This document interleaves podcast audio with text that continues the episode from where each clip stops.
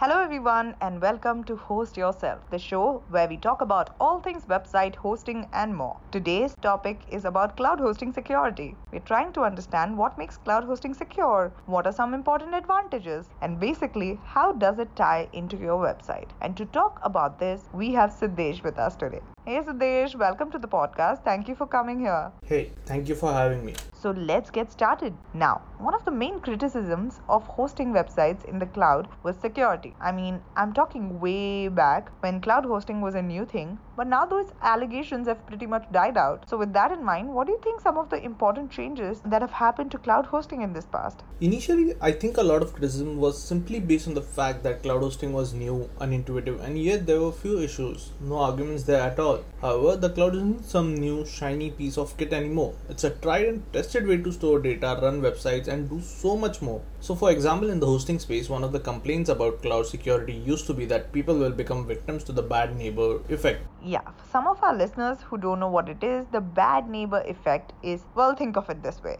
and now it's going to be my favorite metaphor that I've made in a long, long time. So, your website is on a server that houses other websites too. You take great caution to ensure that your website is completely safe. However, the other website owners, otherwise known as your noisy neighbors, aren't being that cautious. They're creating a ruckus. One of their websites gets hacked. Because you share the same server, hackers now have access to your website too. So, it's slightly more dangerous than your noisy neighbor, I guess. That is exactly what I'm talking about. The bad neighbor effect isn't a huge problem anymore. For starters, hosting companies fortify their servers very well now. More importantly, we know how to isolate websites that are all on the same server. So there's that problem solved. Actually, we are way past solving those problems now. Cloud hosting now offers additional layers of security when compared to traditional hosting. Let's take hardware problems for example. In traditional hosting, if a hard disk in a server were to fail, it would crash the server and therefore your website too.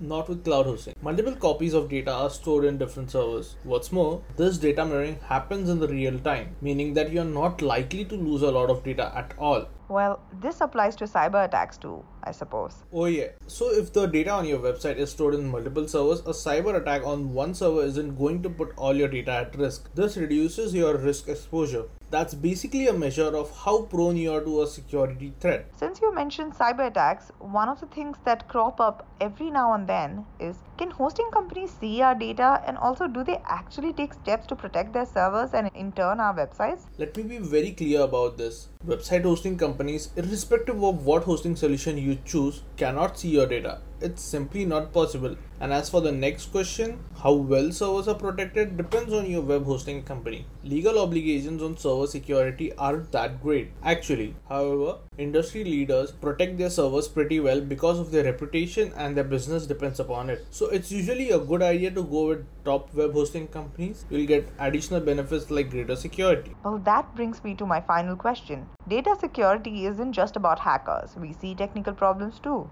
So, with cloud hosting, one of the things that we say is that there is no single point of failure. But to what extent does that hold up? You talked about hard disk failures, but hardware failure isn't limited to storage, though, isn't it? You're right. Hard disk failure is an easy example to illustrate the principle, but let's say the CPU cores go wrong in a server, for example. That's a hardware failure too. It's rare, but a possibility. So, a principle of no single point of failure holds up here as well. If the CPU in a server is lost and the server becomes useless, there are almost real time copies elsewhere because data is mirrored. So, it won't have any effect on your website functioning. Uh, that is one of the reasons why web hosting companies can boast of such great data security. One, it's not easy to steal, but two, losing data because of any other reason isn't likely to happen either that actually clears up some of the doubts that I personally had, and I'm sure as did it for our listeners. Thank you so much for joining us here. It was great listening to you, and it's always great chatting with you. Thank you for inviting. It's been a great discussion. Well, that's it for now, people. I hope you found this useful and interesting. We have looked at not just data security, but also the overall security of cloud hosting. We'll be back with so much more stuff on Host Yourself. Before we leave, of course, a quick shout out to our sponsors, Reseller Club. You can check out their affordable hosting options at www.india.resellerclub.com. And again, stay in, stay safe. We're still in the middle of a pandemic, so we need to be more alert. That's it for now. Until we're back, ciao.